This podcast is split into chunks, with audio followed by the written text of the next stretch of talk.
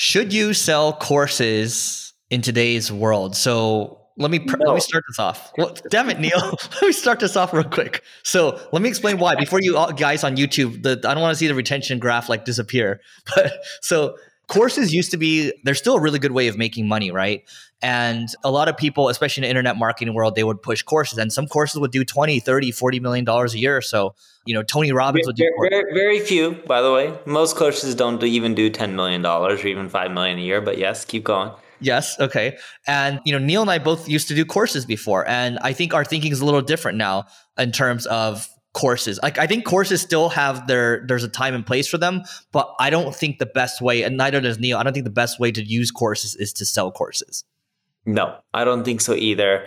Look, when I used to sell courses, and this was a long time ago, dude, I think I haven't sold a course in maybe 7-ish years. Since you started MP Digital? 8 years, maybe? 7? Something long like that, right? I haven't had MP Digital that long, but we stopped it before we started MP Digital. And I don't know what the exact profit numbers we got to, but I know our peak in course revenue was around like $600,000 a month. Now, we've done launches and stuff, and we've had, you know, over $1 million in a month, but that doesn't count, right? I'm talking about just consistency. It wasn't hard to hit 300, 400, even 500 and 600,000 a month in revenue. The issue we had in 600 was hard to maintain, by the way, but call it 300,000, 400,000, 500,000 wasn't a big deal at all. And most of it dropped to the bottom line, in which a lot of it was profit. I'm not talking about like 30% or 40%. Well above 50% was profit. Sometimes 60, 70, 80% was profit. Now, the issue you end up having is if you're making all this money from a course, and this is what people get wrong, they think it's a great business, but you know what's a better business? Not having the course. If someone's willing to spend $100 or $1,000 on a course or $9 on a course, you could have made way more money selling something else. Now, what is that something else? It varies per industry and it varies on what you do. But like for me, why the heck would I sell a course for $997 when I can sell consulting services for $10 million a year? No joke. We've had clients spend, you know, over $10 million with some us. Even more. Right? So why would you have, I don't want to get into the clients. We don't need to get into that one. But why would you want people to pay you thousands of dollars for a course or hundreds of dollars or even $10 when you can make money on something bigger?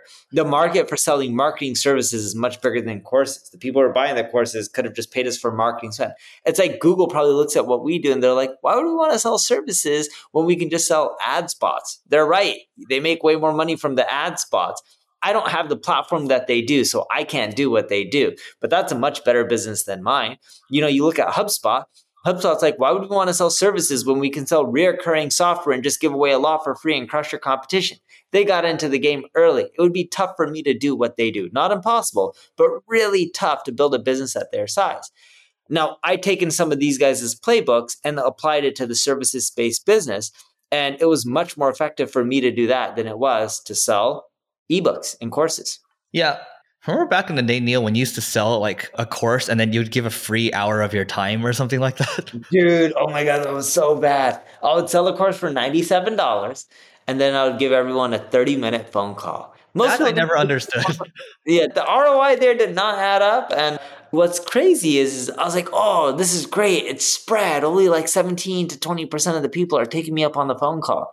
You know, and then my co-founder, not in the course business, but my co-founder of my ad agency, Mike Camo, like, dude, we should remove that. And this was years ago before he was my co-founder. And then it happened where I was like, conversions didn't change. It ended up being the same thing. I was like, this is great.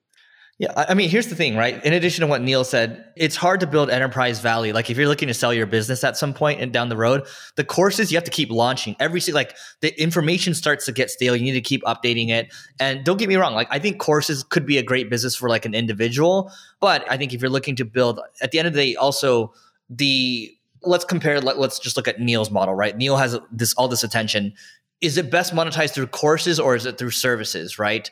And services, the LTV, the lifetime value of a customer is a lot higher. And again, the course problem that I see is like you have to keep launching, you have to relaunch it. Like it gets exhausting over a period of time too.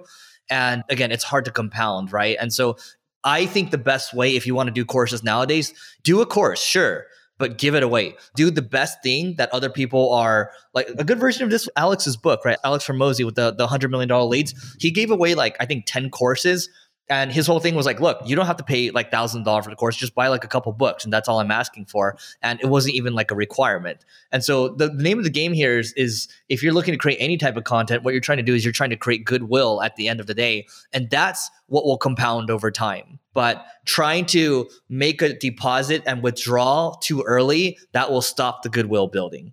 Dude, I'm with you. Give away the courses for free. Don't charge for them. It's a crap business. Make money from something else. All right, so that is it for today, and we'll see you tomorrow.